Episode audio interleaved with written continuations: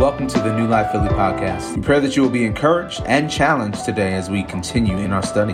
Let's join in now. Amen, amen. What a wonder to share on Resurrection Sunday, Easter Sunday, the celebration of an empty grave. An empty grave. Hallelujah, hallelujah. Um, today, as we celebrate resurrection, one thing that resurrection means, I hope you get this before we're done today, is that resurrection means that things will never be the same again. Never the same. Let me tell you a story. When I was nine years old, my family moved for the fourth time in three years. And so we moved from Gulfport, Mississippi to Oneida, New York. And when we made that move, I, I was used to moving. That's what we do anyway. That's what we've been doing. So different trees, uh, different people. Some things are different, but I'm used to moving. No big deal. Same old, same old. And it was that way for a while. Even my teacher had a southern accent, so I'm cool with that. But when, when I really began to know something's different, is when I got into my third grade classroom and my classmates started asking me this question. They would say, Hey, Larry, talk. and being a bright young man and wondering why people that don't really know me want me to talk, I asked the question, Why do y'all want me to talk? And as people giggled like you just did and, and laughed and all that, I realize now this move is different. I'm in a different place. I passed from one realm, the deep south, to another realm. I, I knew that everything had changed and things would not be the same anymore. Today, we're looking at the resurrection of Jesus Christ. And I want you to see this. Not only does the resurrection catapult Jesus into a whole new realm. But if you can see it today, it catapults you into a whole new realm as well. Everything has changed. Life will never be the same again. With that, let's look at the scripture today. If you can stand with me. And we're going to read from 1 Corinthians chapter 15, that great chapter on resurrection, 1 Corinthians 15. We'll start our reading at verse 50. Let's read it aloud together. I declare to you, brothers and sisters, that flesh and blood cannot inherit the kingdom of God. Neither the perishable inherit the imperishable. Listen, I tell you a mystery. We will not all sleep, but we will all be changed in a flash, in the twinkling of an eye, at the last trumpet. For the trumpet will sound, the dead will be raised imperishable, and we will be changed. For the perishable must clothe itself with the imperishable, and the mortal with immortality when the perishable has been clothed with the imperishable and the mortal with immortality, then the saying will come true. Death has been swallowed up in victory. Where, O oh, death, is your victory? Where, O oh, death, is your sting? The sting of death is sin, and the power of sin is the law. But thanks be to God, He gives us the victory through our Lord Jesus Christ. Amen, amen, amen. My title today is this, Resurrection Changes Everything. Let me pray.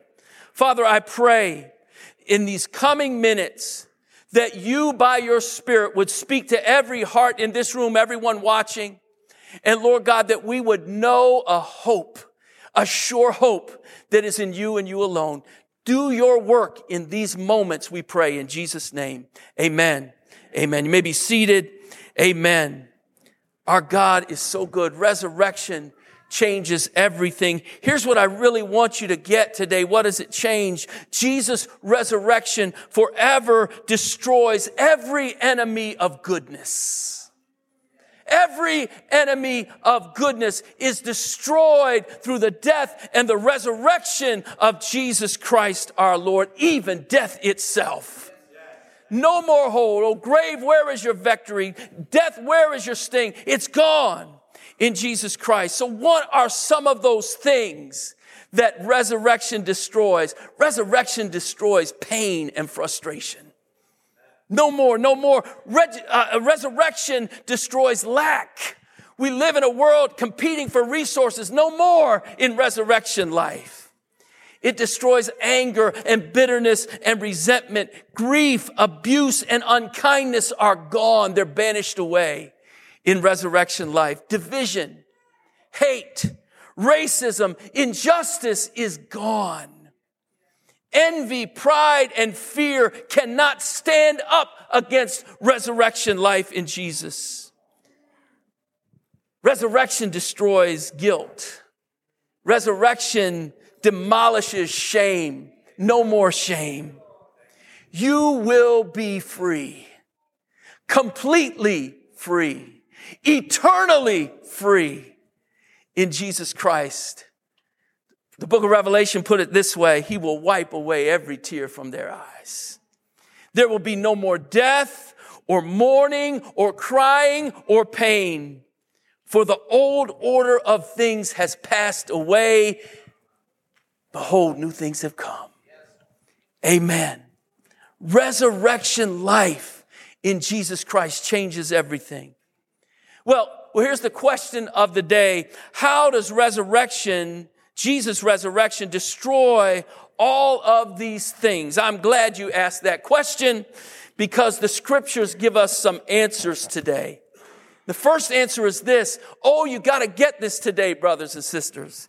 Jesus' resurrection guarantees your resurrection. If you grasped onto Him, it guarantees that all the benefits, I'm getting ahead of myself, that Jesus gets will go to you as well.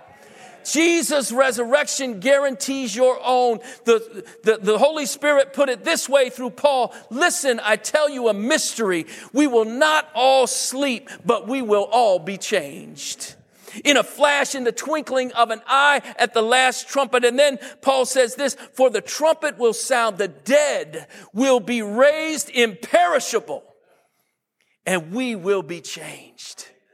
Everyone that's died in faith will be raised with an imperishable body. Resurrection, sisters and brothers, means that your end is not your end. Your end is not your end. It ain't over. If I can use some bad English, it ain't over even when it is over because when it's over, Jesus says that over is now overcome by his overness and he is Lord over all. Amen. Amen. Amen. And Jesus in resurrection brings us to a brand new realm. A brand new realm where justice, joy, and Jesus are everywhere. Amen. I don't know if you like this, but I, I want me some of this. Amen. Amen. Here's the thing. In Christ, you can know that you know that you know that you know that you know that whatever happens in your life, it's not the end. It, it's not the final chapter. So the question is, how does resurrection change how you live and how you approach your life. Knowing that you have the ultimate net in your life. No matter what the end is, it's still not the end. Let me tell you a story that uh, happened with me and my wife about 10 years ago in Malawi. It was our second trip to Malawi. And the pastor we're working with, Pastor Manda, brought us together with 17 chiefs from the area. It's something to get together with a whole bunch of chiefs. I'm like, oh gosh. I'm a little nervous right here with all these chiefs. And so we're with the chiefs and at the beginning of the meeting, things are a little tight with those 17 chiefs. They're, they're feeling us out. And towards the beginning, I felt like they asked us something to test us. And they asked us if we would meet. There was a special meeting coming in a few days of a secret society called the Nyau. It was a society that people were afraid of. It was a society where your initiation rites come in the graveyard, when you call down spirits on yourself. And when they transform, they put headdresses on. You can't see who they are. And people believe that they transform into these demonic forces and they have license to beat, to kill, to maim anyone around them. And they said, we invite you to go to Nyau. and my first thought was, oh gosh, I'm not sure if I want to do that. Um, and and I, I, I gave the perfect Christian answer. We'll pray about that. and so we went away, we, we prayed, and I, I felt that the Lord gave me an answer to the question. Because I didn't want to say no, uh, and, and they would say, aha, I knew they're not about it. But I didn't want to say yes and put ourselves in a place because how many of you know that spiritual forces in heavenly places are real? And to put yourself there just on a dare, to put yourself in the middle of that just uh, to, to, as a cultural observer is dangerous. And so I felt like the Lord spoke to me and I gave my answer back to Pastor Manda. I said, let them know we will go on one condition. That condition is that we're able to share the gospel. And I said, I know for 100% guarantee they're going to say no to that. I was wrong. sure, come on out. So we go out to this gathering of Nyau. It was like nothing we had seen in all our time in Africa. People were drunk. People were high. People were doing all kind of wild stuff. We'd never seen anything like it. There was a man, a tall man. Usually in Africa, I'm a really tall dude in Africa, but there was a guy a bit taller than me with two machetes just in covered in a headdress. And you, you knew that you were walking into a place uh, of evil spiritual forces at work. But later in that time, we, we gathered in a circle with leaders of Nyau and began to share with them the good news of the gospel of Jesus Christ. One young lady who had been conscripted to be in Nyau told us, I want to be a Christian. I want to go to church, but my chief won't let me. And we worked through that. We talked about that even with chiefs right there. All of a sudden, as we're sitting there, I know we got kids here. All heck broke loose. All over the place. People started running and screaming out for their lives. It was a wild scene. We were a little way from the main area at that point and we were seated in this circle with the leaders sharing the gospel. My wife began to squeeze my hand so hard that I thought three bones would break right away. And she, she, she's saying to me, Wrap it up, baby, wrap it up. She says that a lot to me. I hope she doesn't have to say it today. But anyway, um, so, so wrap it up, baby. But you know what? I'll, I'll tell you the truth. I knew that I knew that I knew. we're on here. We're here on mission from God. We really are. We are here by divine appointment. There is nothing to be afraid of. And, and, and, the reality of resurrection lets you to know that there is nothing to be afraid of. Because even if I lose my life, I am just transferring into a greater life, a more expansive life. To be, to be alive is to be with Christ, but be, to be, to die is to see Him face to face. Resurrection, hope destroys all fear. Secondly, how does resurrection destroy every enemy of goodness? Because resurrection is resurrection life is eternal, it's imperishable, and it is glorious. Look at the scriptures with me again. It says, for the perishable must clothe itself with the imperishable, the mortal with immortality. When the perishable has been clothed with the imperishable and the mortal with immortality, then the saying that is written will come true. Death has been swallowed up in victory. Where, O death, is your victory? Where, O death, is your sting? Did you catch that? I love that. Death is swallowed up in victory. Death becomes a lunchable. Amen. Death is a little snacky snack for the victory of the resurrected Christ for, and for those who are in him. Brothers and sisters, mortality always speaks of limitation. Everyone in this room knows something about limits. When you're young, you think you know a lot about limits because mom and dad say you got to go to bed by eight o'clock. Mom and dad tell you where you can go and not go. But let me tell you, kids that are here, when you get older, then you really know about limitations. Because you're saying, I'm going to stay up till 10 and watch such and such. And your body says, no, you're not. no, you're not. I'm going to do this. I'm going to play some ball. No, you're not, said my knee. Amen. You really know limitation as you get older. To be perishable means that you have a defined end. There's an expiration date. There's a time when it's over. It's a wrap. But God takes that which is perishable. God takes mortality and he flips it on its head. I hope somebody will help me right now. He flips it on his head. Jesus' resurrection moved him into another realm. Jesus himself now has an imperishable body that can't be touched. And it does exactly the same thing for you and I. We move from mortality to immortality. We move from perishability to imperishability. Let, let me put it this way.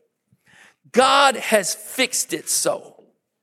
He's fixed it in just such a way that, that like, like a caterpillar that, that comes out of its caterpillarliness. Amen. Amen. Just like that caterpillar. You take off that old garment called the flesh. You take off that perishability. Amen and you put on, you put on something brand spanking new. And God is the one who dresses you. God dresses you. Now, Pastor Tim's not God, let me make that clear. But God dresses you and puts a nice little pocket thing that matches your tie right in it. Amen. Amen. Amen. There's a metamorphosis that happens in resurrection. And here's what I want you to see. Resurrection takes you from earth-bound limitations, living out your caterpillarliness, if I may, into a realm of freedom and flight that knows no limits. You're in Jesus Christ. It's in Jesus Christ. St. John the Revelator put it this way, and I heard a loud voice, he said, from the throne saying, Look, the dwelling place of God is now among people, and he will dwell with them. They will be his people, and God himself will be their God. He will wipe away every tear from their eyes, and there will be no more death or mourning or crying or pain. The old order of things has passed away and then he says, he who was seated on the throne said this, I'm making everything new. Everything is new. We're in a glorious new realm. Let me just say this briefly. When we think about glorious things, what do we think about? Many times I think of a, a, majestic and beautiful mountain or a powerful waterfall. Some of you may think of space and the planets and the stars, the supernovas out there. What a wonder to look at God's creation. But we can't even begin to imagine the greatness of God's renewed creation. So what am I going to do? I'm going to ask you to imagine anyway. Amen. Imagine with me. Here's what I'm going to ask you to imagine. Not something in nature or in space, but I just want you to look around this room. Look around this room in the balcony, in the back, in the front, on each side. Look around this room. And if you look around this room, you will see the greatest glory of God's creation. Men, women, and children from every tribe, tongue, and nation, different people gathered around the throne to worship the Lamb. But, but here's what I want you to see. Here's what I want you to see.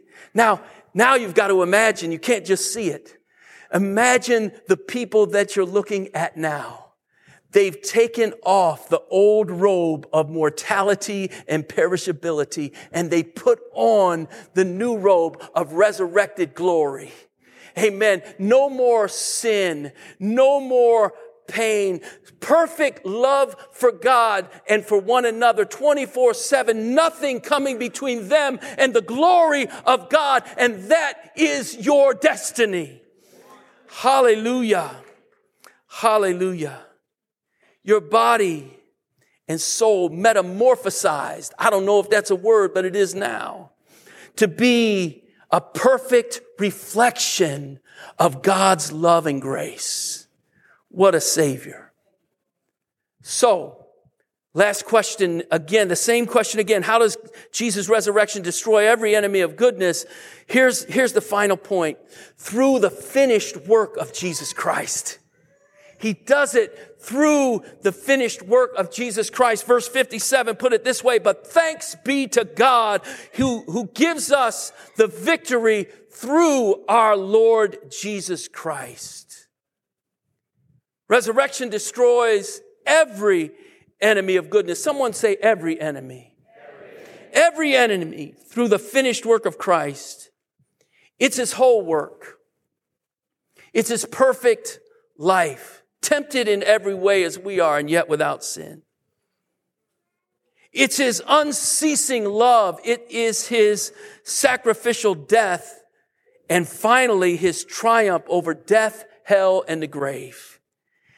And Jesus' finished work includes you in it by the work of the Holy Spirit. God begins this transforming work, this metamorphizing work in you simply by revealing his love to you that's perfectly seen in Jesus. Brothers and sisters, religion and philosophy have an endless number of questions. A lot of them are hard. We may never get them in this life. But the key to entering into resurrection life is one simple question. Here it is. That's the question. Do you believe that Jesus got up from the grave on the third day? Do you believe that when the women went in that tomb, it was empty? Do you believe that the one who was called by John, the Lamb of God that takes away the sin of the world, who was brutally beaten, brutalized on that cross. His life sapped out of him. But on the third day, he got up and he got up from the grave and it was empty. Amen. Do you believe that Jesus got up out of that grave on the third day? That's the one question. That's the one question. That's the key. And if he did, then everything changes. And God now says to you that you are in Christ when you put your faith and trust in him. That little phrase, in Christ, is used 164 times by Paul alone. And it's such a critical phrase. Here's why it's so important. When you are in Christ, then every benefit that belongs to Christ by virtue of his perfect and sinless life now belongs to you. You have the key in Christ as one who's in him. Let me close with this illustration. Uh, earlier this week, uh, I went and visited one of our members. Some of you know Alan DeCenzo. He was so sad he couldn't be here today. I went with, with Greg Snow. We went and we saw Alan. Alan lives in a nursing home. He's going through a lot of difficult challenges. But during our little visit, we got him to talk about his favorite subject Jesus. Some of you know Alan. And before long, as he was talking about the cross, it was Thursday, we were getting ready for Good Friday. Alan was in tears, talking about the reality that Jesus would be on that cross for him, that he would die for him. Alan said, I hated him. I didn't serve him. I didn't love him. I rejected him. But he died on the cross for me, even for me. He knew the power of the love of God. It wasn't nails, it was Jesus' love that kept him on that cross.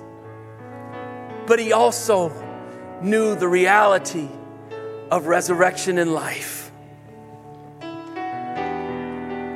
Here's what I want you to see, brothers and sisters God loves you. I hope you knew that when you walked into the door today. But what resurrection says to you and to me today is that not only does God love you, but in a world that has gone headlong into craziness, in a world of hatred and hopelessness and greed and racism and oppression, the God who loves you is also the God who has the power to actually do something about it.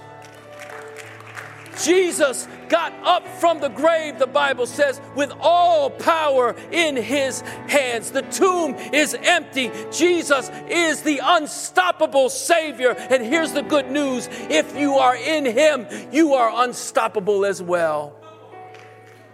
So, sisters and brothers, I'm going to get out of the way so we can worship him in just a second. But resurrection changes everything. There's no difficulty that you're going through that He will not overcome. There's no sin that won't be forgiven and expunged from the record as if it never happened. There's no broken thing that won't be fixed, and there is no sorrow that will not finally and forever be turned to joy. Rejoice people of God and stand with me to worship Him. This is what resurrection says to you. The old has passed away. Behold, all things are become new. We hope that you've been blessed today by the preaching of God's Word. Join us every week for fresh insights on the New Life Philly podcast. May the Lord richly bless you this week.